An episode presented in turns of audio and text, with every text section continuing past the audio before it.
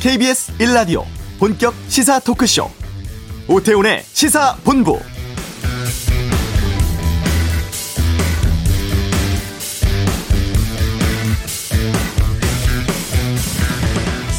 어제 박준영 해양수산부 장관 후보자의 자진 사퇴 이후 정치권은 급박하게 돌아갔습니다. 김부겸 총리 후보자에 대한 임명 동의안 국회에서 가결됐고 임혜숙 과기부 노형우 국토부 장관 후보자 청문 보고서도 채택됐습니다. 오전에 문재인 대통령은 이 임명안들을 제거했죠. 총리와 두 장관 모두 오늘부터 임기가 시작됐습니다. 부적격 후보자의 독단적 임명 강행이라며 반발한 국민의힘은 오전에 청와대 앞에서 긴급 의원총회를 열었습니다. 정권의 오만과 독선의 DNA가 고쳐지지 않고 있다. 임명 강행은 청와대 각본 아래 민주당이 실천에 옮긴 참사라고 주장하면서 문재인 대통령에게 항의 서한을 전달하기로 했는데요. 오늘로 인사청문 정국이 마무리가 될지 파장이 더 확대될지는 조금 더 지켜봐야겠습니다. 오태훈의 시사본부 세월호 특검이 어제 유가족과의 면담으로 공식 일정을 시작했습니다. 잠시 후 이슈에서 이 내용 다루겠습니다. 한 주간의 주요 스포츠 소식 관전 포인트에 살펴보고 2부 와치독 산업재해 사망 현장 CCTV 공개 논란 또 채용 연계형 인턴으로 지망생 주였자는 언론사 문제 다루겠습니다. 어린이 안전 관련된 특별기획 준비하고 있는데요. 오늘 두 번째 시간입니다. 학대 피해 아동 관련 시스템 짚어보는 시간 준비하겠습니다. KBS 라디오 오태훈의 시사본부 지금 시작합니다.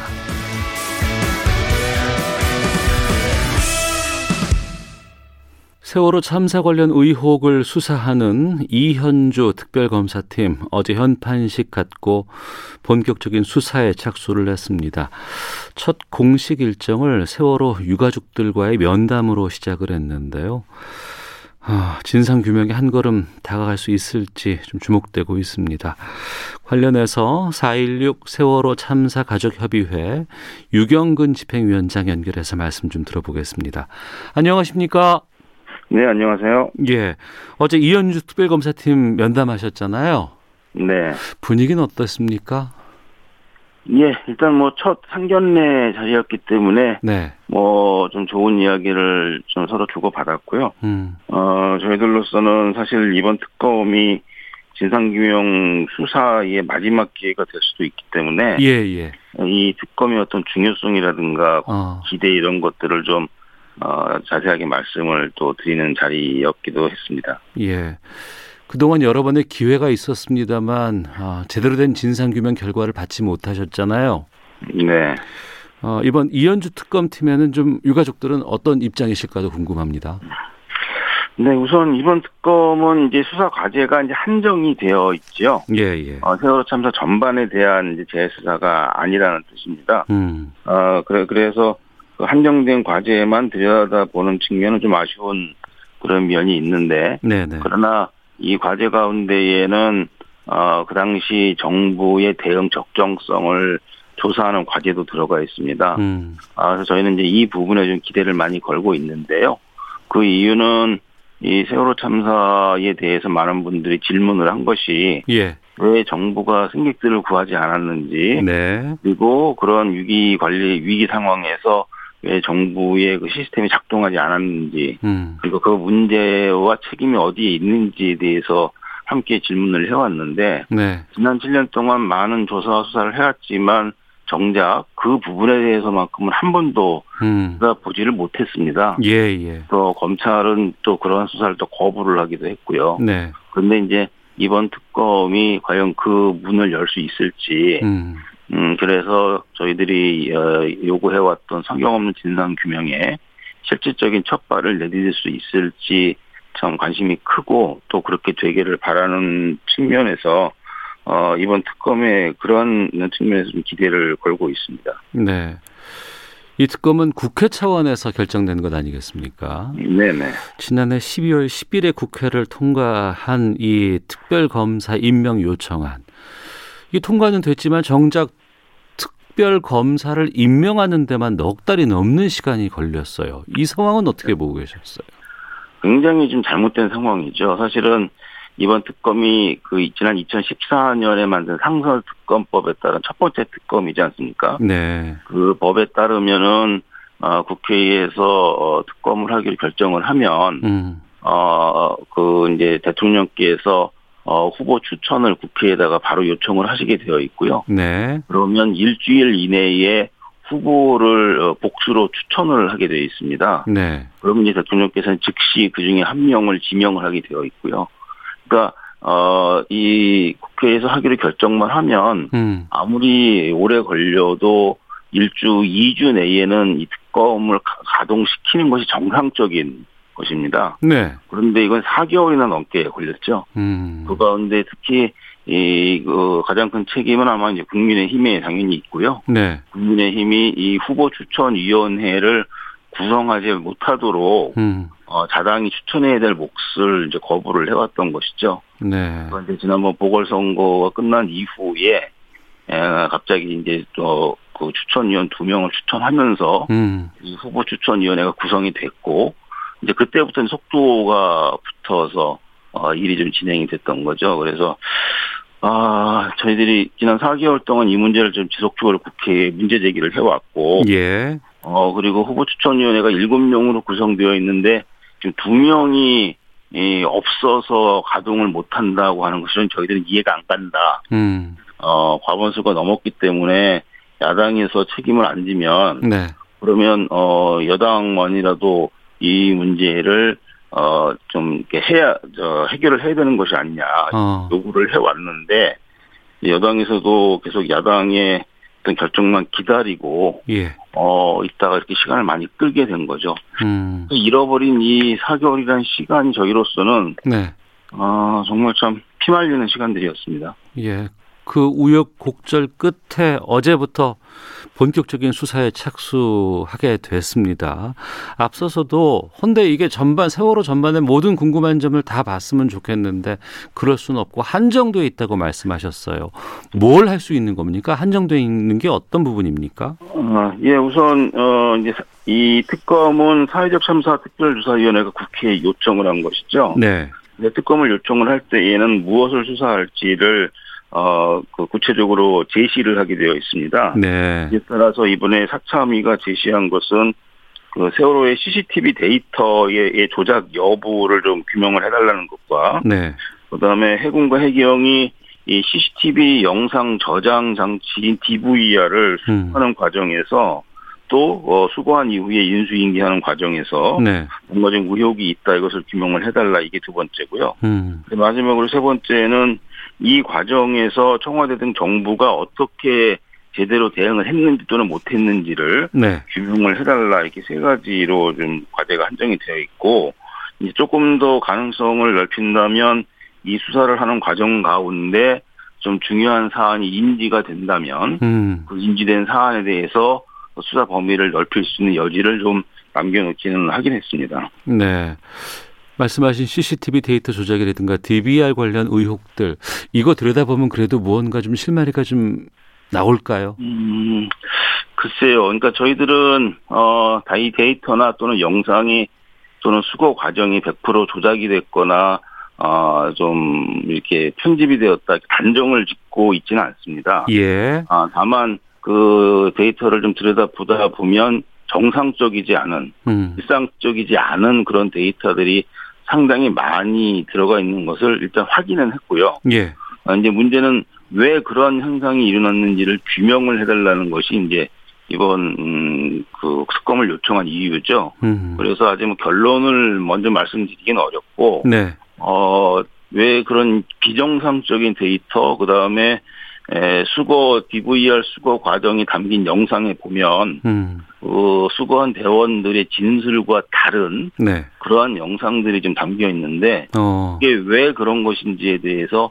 좀 우선 좀 규명을 하는 게 우선일 것 같습니다. 예. 그리고 나서 이제, 에, 그것이 어떤 의미를 가질지는 그 다음에 판단을 해봐야 될 것 같습니다. 예. 특검 은 기간이 정해져 있잖아요. 60일간 수사할 수 있고 필요한 경우에 대통령 승인 받아서 30일 더 연장할 수 있다고 들었습니다. 네, 맞습니다. 어, 이 기간이면 좀 충분한 기간으로 보세요. 어떻습니까? 음, 예, 뭐 전반적인 수사가 아니고 음. 예, 명확하게 그 규정 어, 한정이 되어 있는 수사 과제이기 때문에 네. 이 의지만 분명히 있다 그러면 음. 어, 충분히 규명이 가능하다고 보고 있습니다. 네. 이, 이, 이 부분에 대해서는 사회적 참사 특별조사위원회에서 상당히 많은 조사를 이미 해놓은 상황이고요. 네네. 어, 특히 이 부분에 대해서는 특- 어, 검찰 특별수사단도 음. 어, 수사를 하면서 중요한 내용들을 이미 정리를 해놨습니다. 네. 어, 뭐 예를 들면 어, 수거 과정의 의혹에 대해서 음. 그 영상의 에, 분석 같은 것을 이미 검찰 대, 어, 대검찰 포렌식 팀에서 이미 해놓은 것들도 있고요. 네. 어, 그래서 이번 그 특검팀이 좀 의지를 갖고 집중을 한다면 음. 충분히 시간 내에 적어도 그 부분만큼은 네. 어, 주어진 부분만큼은 좀 규명이 가능하지 않겠는가 이렇게 보고 있습니다. 어제 면담 자리에서도 아마 그런 부분들을 얘기를 하셨을 것 같은데 좀 특검팀이 바라고 싶은 점 있으시면 어떤 것들을 말씀하시겠습니까? 네, 아 저희들은 지난 7년 동안 이제 성역 없는 진상 규명을 해야 한다고 요구를 항상 해왔습니다. 네. 근데 이제 저희들이 이제 말하는 성역 없는 진상 규명이라고 하는 것은 그 아까도 잠깐 말씀드렸는데 세월호 천사 당시에 모든 분들이 그 세월호가 침몰하는 그 현장 영상 중계 영상을 보셨잖아요. 그럼요. 그때 보시면서 모두가 똑같이 질문 질문을 했던 게 네. 왜 승객들을 구하지 않을까라는 거였습니다. 예. 아 그리고 어 왜 이런 상황에서 그 국가의 위기 관리 대응 시스템이 작동을 하지 않을 거 않을까? 음. 어, 그 이유와 책임이 무엇일까 이렇게 질문을 항상 해왔는데요. 네. 어 이게 이제 진상규명 핵심입니다. 그런데 이 부분을 밝히기 위해서는 어, 말 그대로 성역 없는 음. 이 청와대를 정점으로 한 정부의 그 당시 대응 시스템의 문제를 들여다보는 게 가장 필수적인데 네. 지난 7년 동안 단 한 차례도 이 부분은 들여다보지도 조사조차도 해보지 못했습니다. 어. 어 그래서 이번 특검에 저희들이 거는 기대는 네. 어 이런 부분을 이제 처음 들여다볼 수 있는 계기가 됐으면 좋겠다는 기대를 갖고 있고 이러한 기대를 어제 특검팀에 아, 좀 자세하게 말씀을 드리고 부탁도 드렸습니다. 특히 에, 이 문제를 파악하기 위해선 그 청와대의 기록 들 문서들을 좀 봐야 되는데 어. 아, 사실은 이런 것들이 그 대통령 기록물로 지정이 돼서 예. 저희들이 에, 앞으로 그걸 그냥 보려면 앞으로 한 26년 더 기다려야 되거든요. 음.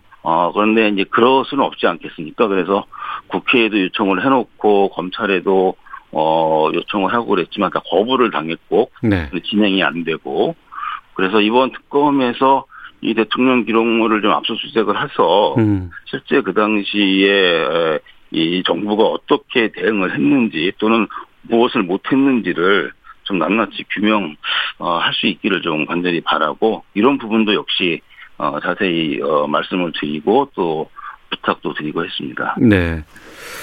어, 좀 다른 쪽의 입장도 좀 여쭤볼까 하는데 일부에서는 아니 특검이 또 있어? 사회적 참사 특별조사위도 다 조사했었고 네. 검찰에서도 수사권 필요하다 그래서 특별수사단 꾸려서 했는데 왜 또 특검이냐라고 얘기하시는 분들이 있습니다. 뭐라고 하시겠습니까? 예, 어, 이미 다 충분히 말씀을 드렸습니다. 지금 이 시간에. 다시 말해서, 어, 저희들은 그 해경이, 즉 정부가 승객들을 구하기 위해서 노력을 했는지 안 했는지 음, 이것을 묻는 게 아니라, 네, 아, 저 승객들을 구하지 않았는데 그 이유가 무엇인지를 묻고 있습니다. 네, 그런데 기존의 그 검찰 수사는 네, 네. 이 부분에 대해서는 완전히 어, 그 수사를 거부했고요. 음, 어, 그 부분을, 어, 주- 어, 수사하기 위해서는 그 당시에 그 청와대나 정부, 네. 그다음에 정보 기관들을 수사를 해야만 하는데, 네, 구체적으로 그 대상 기관들을 저희들이 수사해달라고 요청을 했을 때, 음, 에, 혐의가 드러나지 않았기 때문에 수사할 수 없다. 아, 를 가지고 와라. 라는 말로, 어, 그에 대한 수사를 다 거부를 했습니다. 예, 아, 어, 어, 국정원도 마찬가지고요. 어, 어, 그래서 저희들이 진상규명이 안 되었다고 하는 어, 그렇게 말을 하는 이유가 바로 여기에 있거든요. 예. 저희들이 하는 질문과 전혀 다른 답을 지금 내오고 있기 때문에 네. 네. 그것은 진상규명의 결과라고 볼 수 없다는 뜻이고요. 어. 어, 뭐 사참위를 비롯해서 특별조사위원회도 여러 차례 만들어졌습니다만 네. 이 일기 특조위는 어, 이전 정부에 의해서 강제 해산당하느라고 아무것도 하지 못했고요. 예. 선체조사위원회는 말 그대로 선체를 인양해서 바로 세우는 데만 어, 집중을 하다가 10개월 만에 이제 그 역할을 마쳤고요. 네. 그리고 최종적으로 선체 침몰의 원인을 어, 규명을 다 하지도 못했죠. 음. 그 나머지 그 책임을 현재 사회적 참사 특별조사위원회가 맡고 있는데 네. 어, 어, 이곳에서 그동안 어, 좀 열심히 했기 때문에 그나마 음. 작년, 재작년 수사 요청도 여러 번 하고 네. 이번에 특검 요청도 한 것이죠. 그리고 마지막으로 하나만 더 말씀을 드릴 것은 진상 규명이라고 하는 것은 물론 조사로부터 시작을 해야 하지만 네. 결국에는 그 책임을 묻기 위한 수사와 기소까지 이어져야만 완성이 되는 거 아니겠습니까? 그렇습니다. 아, 그래야만 어, 제대로 된 대책을 우리가 만들 수가 있는 것이고요. 어. 그런데 검찰은 그동안 이런 부분에 있어서 특히 세월호 참사를 바라보는 시각이 좀 매우 달랐고, 예. 어, 그래서 이런 부분에 대한 그 어떤 역할을 어, 거의 하지 못했거나 또는 하지 않았죠. 어. 어, 그래서 이 특검이 그 역할을 이제 좀 시작을 해주기를 네. 바라는 마음이고, 어, 이 특검 수사를 시작으로 해서, 어, 우리 모두가 함께 7년 전에 약속을 했던 세월호 참사 이전과는 전혀 다른 한 음. 사회를 만들자고 했던 그 약속을 네. 이제는 지켜나갈 수 있는 출발점이 좀 될 수 있기를 바라고 이런 측면에서 어, 국민 여러분들께서 많이 좀 공감을 해주시고 관심을 가져주시기를 부탁을 드리겠습니다. 예. 7년이라는 시간이 지났습니다. 그리고 그 사이에 정부도 바뀌었잖아요. 네. 어, 저희가 그 세월호 7주기 때 그 창현이 어머니 유가족분과 좀 인터뷰를 했었는데 그때 그런 말씀 하셨어요. 현 정권에 대해서 기대감이 굉장히 컸었다. 근데 네. 계속 진전도 없고 이것 때문에 너무 비참하고 좀 배신감까지 들더라라는 말씀해 주셨는데 좀 정부에 하고 싶은 말씀 있으시면은 좀 어떤 말씀을 하고 싶으신지요? 예, 지금 문재인 대통령님이나 또 문재인 정부에 저희들이 기대를 했던 것은 네.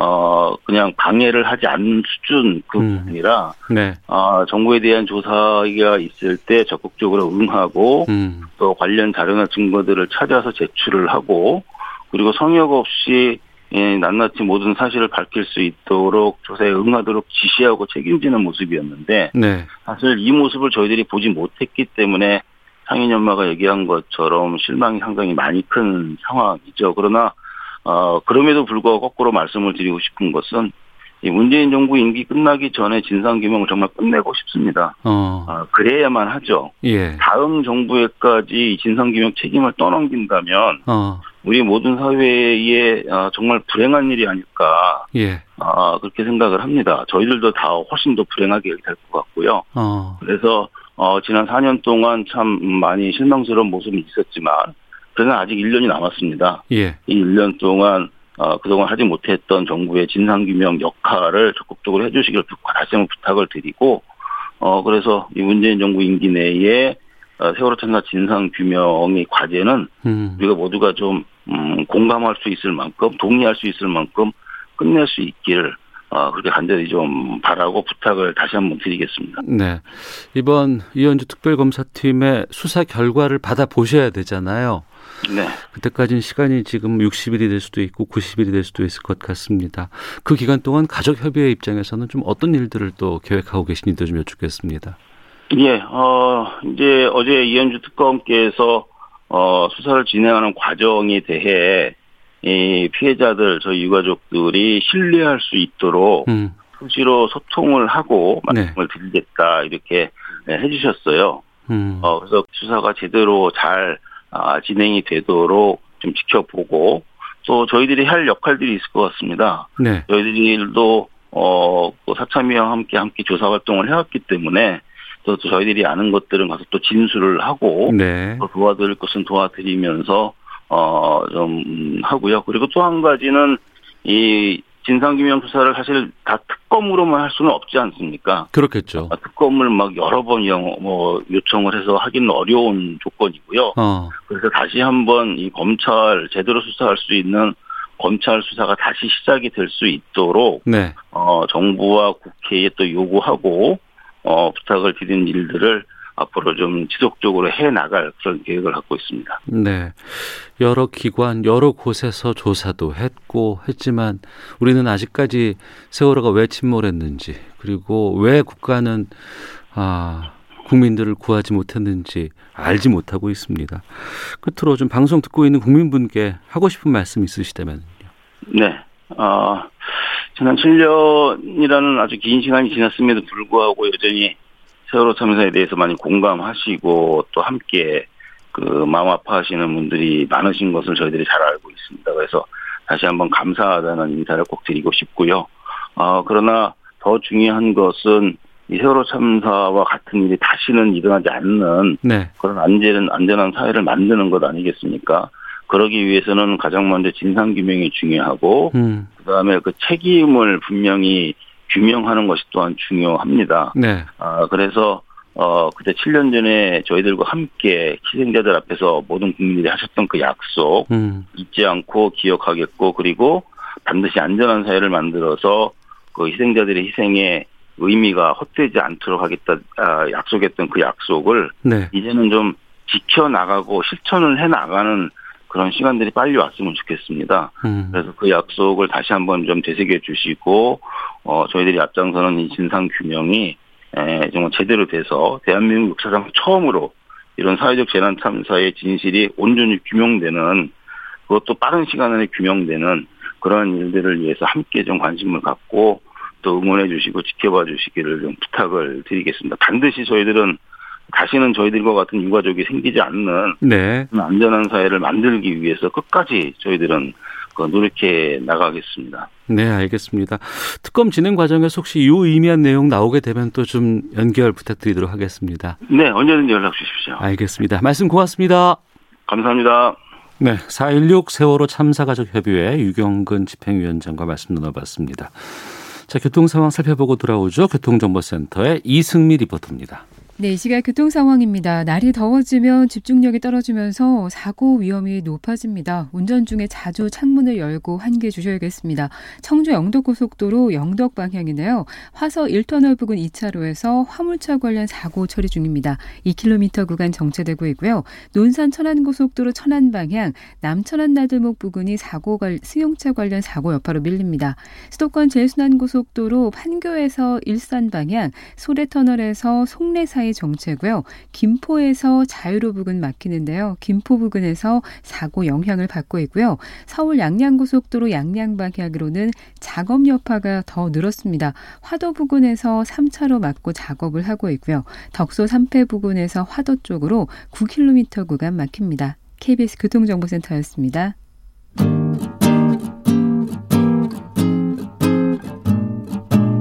KBS 1라디오 오태훈의 시사본부 여러분의 참여로 더욱 풍성해집니다. 방송에 참여하고 싶으신 분은 문자 9730번으로 의견 보내주세요. 짧은 문자는 50원, 긴 문자는 100원의 정보 이용료가 붙습니다. 애플리케이션 콩과 마이케이는 무료고요. 시사본부는 팟캐스트와 콩, KBS 홈페이지를 통해 언제나 다시 들으실 수 있습니다. 많은 참여 부탁드려요. 네, 한 주간의 스포츠 소식을 정리하는 시간입니다. 최동호의 관전 포인트, 최동호 스포츠 평론가와 함께합니다. 어서 오십시오. 예, 안녕하세요. 아, 참 유현진 선수 어제 참 잘 던졌습니다. 어, 제가 보기에는 올 시즌 들어서 가장 잘 던진 경기였지 않나 이런 생각이 들거든요. 예. 간단하게 한번 정리를 해보면 어, 애틀란타 전이었었죠. 네. 7이닝 1실점 시즌 음. 3승을렸고요. 홈런 한 개 포함해서 안타 5개 허용했는데 탈삼진 6개 네. 잡아냈습니다. 이 토론토가 4대 1로 이겼고요. 음. 어, 평균 자책점은 2.95로 조금 내려갔습니다. 7이닝을 던진 거. 네. 아, 이게 이제 지난달 8일 텍사스전 이후에 음. 올 시즌 들어서 두 번째입니다. 네. 애틀란타가 유현진 선수에게 그렇게 많이 혼을 났었거든요. 어제 유- 애틀란타 감독이 유현진 선수를 칭찬을 했다면서요. 어, 애틀란타 타자들 특히 류현진 선수에게 굉장히 약하죠. 네. 약하고요. 경기 끝나고 난 다음에 애틀란타의 그 스니커 감독이 류현진 선수의 투구에 대해서 평가를 했거든요. 네네. 일단 모든 구종을 원하는 곳으로 정확하게 던진다. 그 스피드를 아주 잘 바꾼다. 이렇게 평가했습니다. 모든 구종을 원하는 곳으로 정확하게 던진다. 예. 그리고 이 토론토의 몬토요 감독은 어. 류현진은 다음에 어떤 공을 던질지 그 누구도 알 수 없다. 이렇게 말했거든요. 근데 예, 예. 요두 감독이 얘기한 이 짧은 어, 문장에 어. 류현진의 투구의 핵심이 다 담겨져 있다고 저는 봅니다. 그러니까 우리가 이제 뭐 강속구 투수 이 부분에 대해서 이제 특히 이제 미국에서는 그런 걸 높이 사는데 예. 그것 말고는 다 갖고 있다 이런 뜻 아닌가요 이게? 어, 맞습니다. 네. 그러니까 이제 미국 야구 잠깐 말씀하셨으니까 네.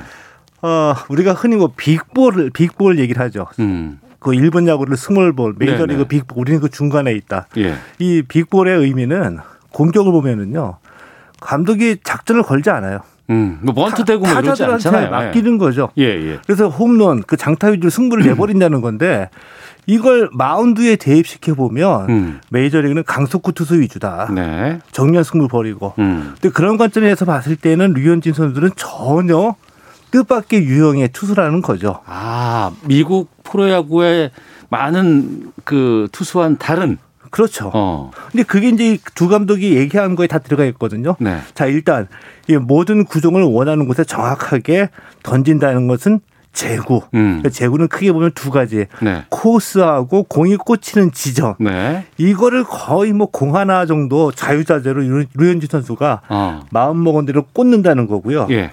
이 스피드를 아주 잘 바꾼다. 그게 무슨 뜻이에요? 스피드를 잘 바꾼다. 볼의 스피드거든요. 예. 볼의 스피드를 바꾸는 거는 음. 어 타자의 타이밍을 뺏는 겁니다. 그래서 네.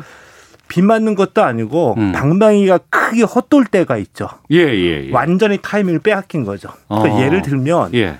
어, 체인지업이 이제 평균적으로 120km대이거든요. 예. 체인지업 120km대 던져놓고 그 다음에 140km대 음. 직구를 던지면 예, 예. 이 직구가 더 빠르게 보일 수 있겠죠. 그렇죠. 예. 예. 타이밍 완전 뺏겨 속도는 상대적인 거죠. 거니까. 예, 예. 그렇고요.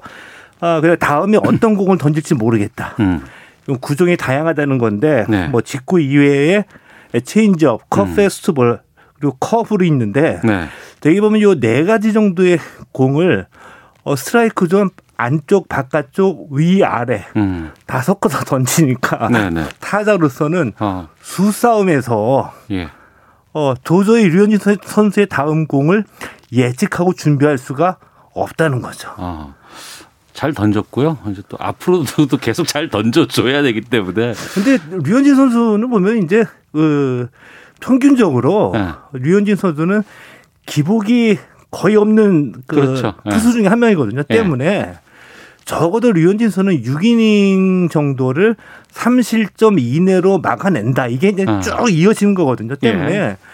어, 이 토론토가 이기느냐 지느냐, 류현진 선수가 승리 투수가 되느냐 안 되느냐는 류현진이 음. 잘 던진다 못 던진다 이게 어, 변수가 아니고 이건 언제나 상수입니다. 네, 예, 예. 상수고 타자들이 세 점 이상 내느냐 못 내느냐. 뒷받침 해줘야 된다는 거 아니에요? 예, 이것에 따라서 결정이 된다는 얘기죠. 아, 올해는 좀 싸이 영상 기대를 해봐도 되지 않을까. 좀 조심스럽게 좀 예- 음, 예상해 보도록 하겠습니다. K리그 소식 좀 보겠습니다. 수원 삼성이 오랜만에 상위권으로 올랐는데 메탄 소년단이 주목을 받고 있다. 이거 뭔 얘기인가요? 어, 그러니까 이 수원 삼성은 뭐 지금의 전북 현대처럼 네. 2000년대에 K리그 최강팀이었었거든요. 음. 멤버가 워낙 좋았습니다. 그래서 레알 수원 이렇게 불리기도 했었거든요. 예, 예. 자, 그런데 최근 5년간은 부진했죠. 음. 7위, 3위, 6위, 8위, 8위. 이- 이 정도로 이제 부진했거든요. 근데 올 시즌에 네. 어, 살아난 겁니다. 어. 예, 지금 현재 전북 현대, 울산 현대에 이어서 수원 삼성이 3위를 기록할 정도로 달라진 모습이거든요. 예. 뭐 특히 그 지난 9일에는 K리그 최강팀인 전북 현대를 3대 1로 이겨서 어. 어, 전북 현대가 이 경기 전까지는 단 한 번도 패하지 않았습니다. 네. 올 시즌 첫 번째 패배를 수원 삼성- 삼성이 안긴 거거든요. 네. 그래서 이제 모두들 깜짝 놀라기도 했는데 최근 네 경기 삼성 일무 승 어, 이렇게 잘 나가는 상승세 주역이 네. 메탄 고등학교 출신인 강현묵, 정상빈, 김태환 선수가 주요이거든요. 예, 예. 그래서 요 세 명을 메탄고 출신 3인방인데 어. 어, 방탄소년단 이름을 벤치마킹해서 예, 예. 메탄소년단이라고 팬들이 어. 이름을 붙여준 겁니다. 아, 그랬군요. 근데 요 선수들이 19살, 20살, 21살이거든요. 예, 예. 어, 이대로 쭉쭉 뻗어나가기를 우리도 좀 응원해보면 좋겠죠. 어. 올해 야구도 그렇고 축구도 그렇고 수- 삼성이 상당히 선전을 하네요. 그 점이 눈에 띄거든요. 예. 그러니까 2014년쯤에 삼성이 이제 모든 프로스포츠 팀을 제일 기획으로 이관했습니다. 운영을. 예, 예. 그리고 예산을 대폭 삭감했죠. 아, 그랬습니다. 맞습니다. 예. 그래서 예, 예. 이제 삼성 스포츠단의 어, 흑역사가 시작, 시작이 된 겁니다. 뭐 음. 야구, 축구, 농구 종목 가리지 않고 전부 다 어, 하위권으로 쳐졌거든요. 근데 지난 시즌에 어, 여자농구 삼성생명 우승했고요. 야구는 삼성 라이온즈가 1위 달리고 있고 예, 예. 어, 수원 삼성도 지금 3위로 올라온 거거든요. 음. 어떤 변화가 보이느냐 예. 하면은 아, 아, 한 5년 6년간의 그 통과 의뢰를 거치면서 음.